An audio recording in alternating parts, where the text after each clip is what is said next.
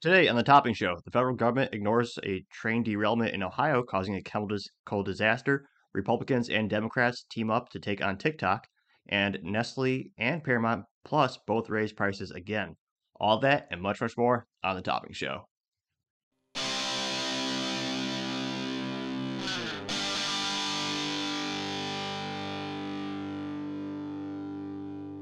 Thank you everyone for tuning in today. Today's episode of the Topping Show is proudly sponsored by ExpressVPN and Topping Technologies. ExpressVPN helps you protect your online data, and Topping Technologies is an IT value added reseller and services company with a special proficiency in IT security. Heck, I see their founder at least twice a day. Have to say, quite handsome and brilliant. If you're a business in Texas and use some help, you can reach us at sales at toppingtechnologies.com. Jumping to the business section, Tesla has a recall of 362,000 US vehicles due to software around their self driving. And this recall was found around the full self driving or FSD beta software following notes from the US regulators that said it does not adequate, adequately adhere to traffic and safety, law, safety laws and could potentially cause crashes which is kind of interesting. They're doing that recall considering it's software. As one of the biggest pluses of Tesla, they just fix it over the internet. So I'll be interested to see. That's where a lot of these companies aren't. There's probably going to be some issues with the FCC and a couple regulators where who is defining self-driving because it means something else to every single person you ask. I mean, some people just think it's as simple as cruise control. Plus, if you go outside a lane, it nudges you back in, which many vehicles do have, as and multiple manufacturers do have.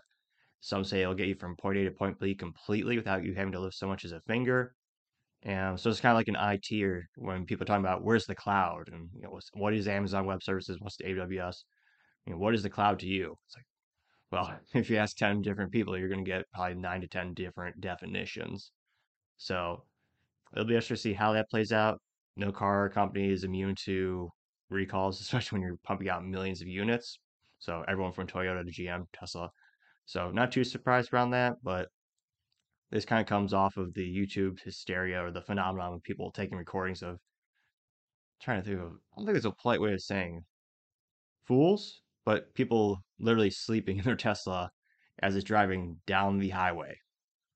Which I can't think of a single it doesn't sound like a prudent idea. I, uh, what could, could come from it? There's a lot. Of, there's a lot of variables in highway driving and driving in general, and I don't trust the technology yet. Plus, I always think it's more fun to drive with the stick shift. So, I'll be the one old sob still driving those for as long as possible. Other in- interesting news: Nestle is raising their prices as profits dwindle amid inflation. And a lot of people don't realize how ginormous Nestle is from making the traditional Kit Kat bars, Nesquik. They also own giant food, cat food, and dog food companies, Purina and Felix Food. You also have Nespresso. They also have, I believe, Formula as well. So they're one of the most diverse food companies up there with Unilever. Unilever.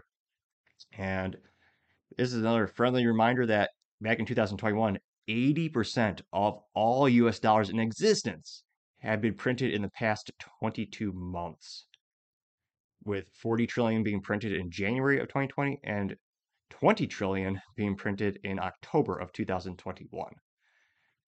So I don't see how anyone could say that's not affecting inflation. Just by definition, you have more dollars chasing less products. That's why the prices are going up, or one of the reasons. There's also other variables of the supply chain. And yeah, it'll be interesting how expensive those Kit Kat bars gar, uh, bars get, but definitely not good news, and that's not gonna be helping anyone out. And this also goes back to one of my the first when I was a child, the first conspiracy theory I ever heard was my dad, big fan of ice cream, and as growing up, he'd always say, you know, these cases of ice creams are getting smaller and smaller. The price is the same, but the the canisters that are coming in, or the tubs, more accurately, they're coming and get smaller. And my whole family thought he was he's wrong. He's like, no, that's that's silly. The manufacturers would never do that. And when it turns out that's one of the most popular ways food manufacturers and companies try to preserve profits is by decreasing the quantity. That was one of the biggest issues when COVID and inflation really started to rear their ugly heads. uh, many food companies were decreasing. Every, and it was not wasn't just one manufacturer. One was nearly the whole industry decreasing the size so that they can make more money, even if the price isn't the same. Because if the price stays the same, they're still losing money because of inflation. Because that dollar is not worth a dollar; it's worth even less.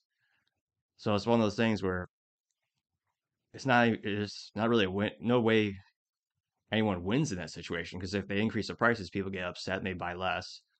But they're also buying they're buying less material just given the situation that they're decreasing the amount. So that's why you are not in fact crazy. You is real is a real phenomenon in the food industry. Now Paramount, Paramount Plus streaming services are going to increase their pricing.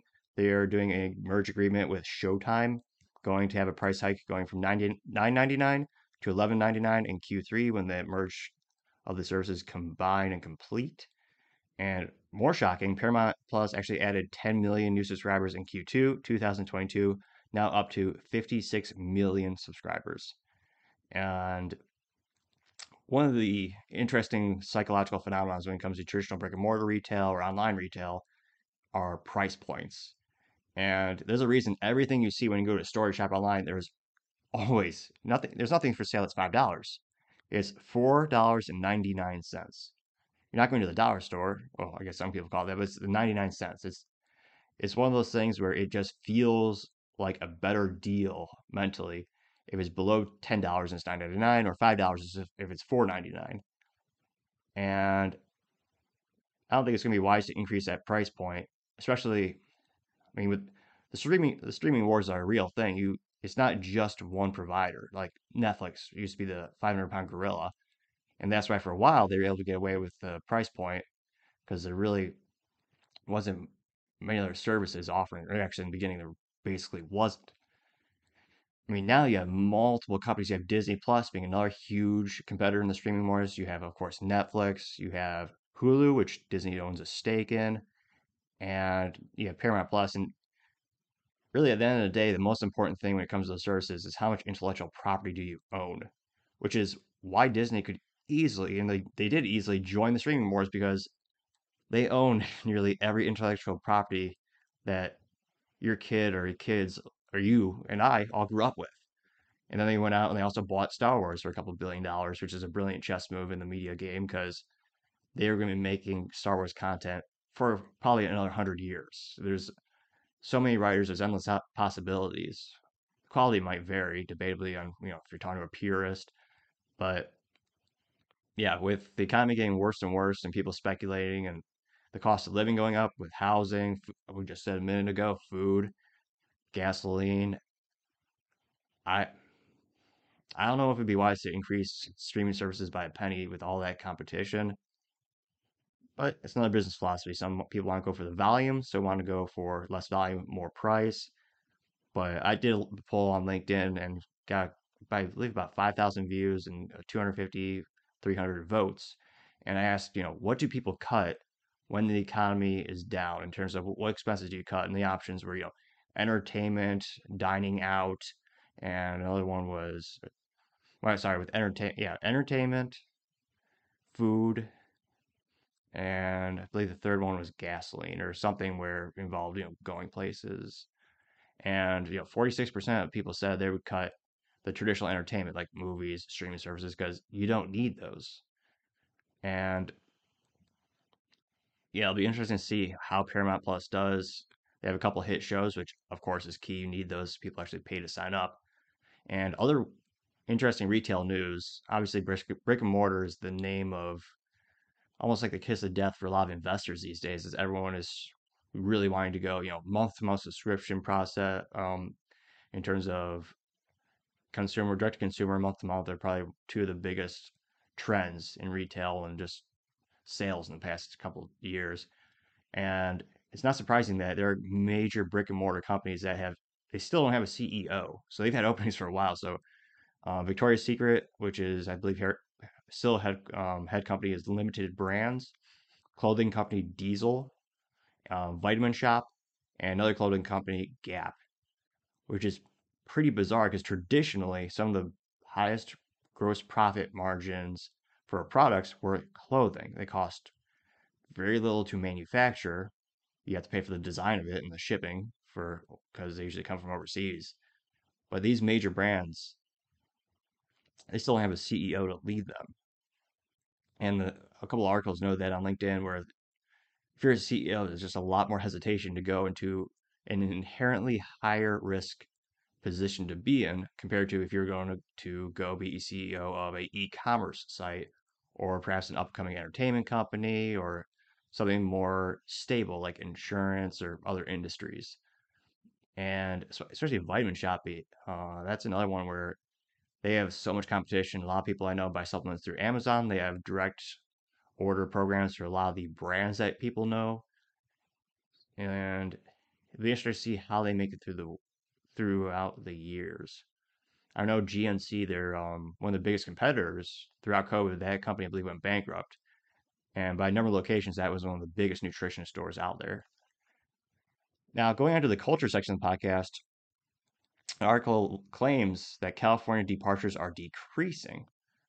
So between 2020 and 2022, 700,000 people left the state of California. And it's great for the multi billion dollar company known as U Haul because so many people left California, they ran out of trucks. Which it, and it threw all sorts of errors in their inter in their internal system because it had never happened before. So people are leaving California in droves, and now they're claiming the rate that they're leaving is decreasing, but it's still happening. And I don't think that's going to change. If you look at other states where, thanks to U-Haul, we have a lot of these cool analytics. See the other states that people are leaving as well. So California, they were rated the 50th. So that was the state where most people were leaving. Right behind them was Illinois for the second year of, of, of a row, having the highest net losses one way one way trips with U-Haul. And it's a good and bad thing because U-Haul logistically, if you ever try rent one, the cheapest rate you get is when you return it to the same spot. One ways are much more prohibitive, oh, uh, not prohibitively, but a lot more expensive because now they have to figure out their way to get that vehicle or trailer back to the original store, and that way they don't have all the, all their all their inventory in one spot. And that's one of those things where I've been following business relocations for several years. I can't think of a single business that has moved to California in the past 10 years. Not one. And contrast that, I've read several articles where they go into the hundreds. I believe one investment firm counted 250 um, businesses leaving California in the past couple years. And they do range, of course, from all sizes. The Daily Wire is a conservative media company, I believe at the time 200 employees in Los Angeles. They relocated their headquarters to ten- Nashville, Tennessee. And everyone from even Joe Rogan, biggest comedian in history, or still alive comedian. Um, Elon Musk relocated Tesla to Austin. And it's one of those things where I don't know if this trend will ever reverse because California isn't making the changes necessary. They could, but it goes against the culture and it's, frankly, the people are voting for what they, they're getting what they vote for.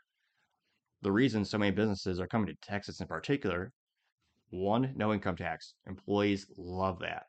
Two, lower cost of living due to, in part, lower regulation. Three, low business taxes and better litigation from a business perspective. And it's also an at will state. So it's a little bit easier to get rid of unproductive or uh, employees that maybe aren't a good cultural fit for, the, for your business. And one of the biggest wins was Toyota of North America, another company. They relocated from California to Plano, Texas, and it was partially because Plano gave them a large tax initiative um, incentive, rather. So I believe the company is they do not have to pay taxes for 15 years on a state level, but they're bringing thousands of employees, and all of those employees they go they rent houses, they buy houses, they buy products, and they, Texas has an 8.25% sales tax, which supports local economy as well as the state economy. And it also supports the infrastructure behind the state where all those taxes get distributed. Depending on the actual county and the city, the taxes are also supporting the local public transportation, the police. It's one of those things where you there's a lot of upside to giving those businesses businesses incentives to come here. And and Tesla was the last car company in California. Honda used to be, loca- be located there as well for their North American headquarters. So it'll be interesting to see. I mean, a lot of people do forget California used to be a Republican uh, Republican state. It was a long time ago, back during the Reagan era. Era, but it'll be interesting to see how many businesses need to move for them to start attracting businesses. And I believe the best way to do that would be decreasing the taxes and decreasing the regulation. And so it'll be interesting to see how that plays out. Now, going into over to the, I don't know if this is, I guess, unfortunately, this is politics and news. So the White House rejects federal assistance to a small Ohio train de- derailment. And um, sorry, it wasn't a small, one, it was a big one, but FEMA said that the incident does not qualify for assistance. And this is one of the biggest stories. There, a lot of the coverage is coming from alternative media, um, such as podcast channels from individual creators, and less so much from the traditional ABC, NBC, CBS, and you know cable networks. And this is the EPA is claiming that the air is, you know, the air and all the water, it's all okay to breathe you know, don't worry about anything. The EPA said, you know, we're, we're actually not even going to track some of these things because we say it's okay. And a lot of people are saying this is a little reminiscent of 9 11. After the Twin Towers were hit and they fell, all the New Yorkers were said were told the air is okay to breathe. You know, there's no no hazardous materials. You're fine. And to this day, if you turn on a c- cable TV, you'll see call this lawyer because they're fighting to get more settlements because it turned out there's a lot of carcinogens in the air. And one reports, er, I mean, you have so thousands of people that died from that, even though the EPA said, oh, yeah, it's fine. So a lot of people are starting to draw that correlation. There are some anecdotal evidence. A lot of people on social media from the Ohio town, oh, sorry, Ohio town, saying that their pets are dying mysteriously and even more concerning, some of the chemicals you can't actually tell that they're there. So some of them have no scent and you, you can't visually see that it's there. So it's gonna be darn near hard, very difficult to clean and properly make it make the environment safe again. And it was the Ohio government, Mike DeWine, who submitted the proposal for the federal assistance. Um, and a lot of people are saying the best thing you could do right now if you live there is get a doctor to check you out for everything. So you, because you're going to need a baseline so that you can compare heaven forbid if it gets if your health gets worse or deteriorates in the future, you could say, "Hey, when this first happened, I didn't have issue issue A, B, or C." And given the time frame like and it's it's rough and it's not it's not happy to think about, but you need evidence and that will help you get compensation if that comes around. Going into the politics, finally some good politics. This happens maybe once every 20 years, maybe. Uh, kind of kind of sarcastic, sarcastic, a little bit yes or no. So Republicans and Democrats have joined to start to try to crack down on TikTok. For those who don't know, TikTok is one of the most viral apps ever, and it's not based in America, and neither does it have American interests at heart. One of the biggest stark contrast, excuse me, with the app is the user experience. In the United States, especially for kids, it's highly addictive and there's no benefit. It's I can't think of a single one. Now, it's basically just feeding you garbage, which is another reason perhaps some people call me old soul. But nevertheless, contrast that to China. In China, if a kid uses TikTok, one, it teaches the kid to be patriotic. They love their country. It teaches them that their country is good, has a good, strong moral values. They want to embody that, make the country even better. Secondly, it actually has a time limit. So in China, if a kid uses it, I forget the time, but after a certain hour in the evening, it stops working unless it has a parent go in and override the app. So it has that built-in safety as well. And three, most importantly, it glorifies STEM fields. So it actually tells kids in China it's cool to be an engineer. It's awesome to be a mechanical engineer, electrical engineer. These are the things you should strive for. Our, our culture thinks it's great. So, in my mind, it's a strategic, maybe a psych ops tool, uh, tool, but it's making our country weak and it's making China and their culture stronger by reinforcing those types of values. So I don't see any legitimate reason why a kid in America should ever use that app.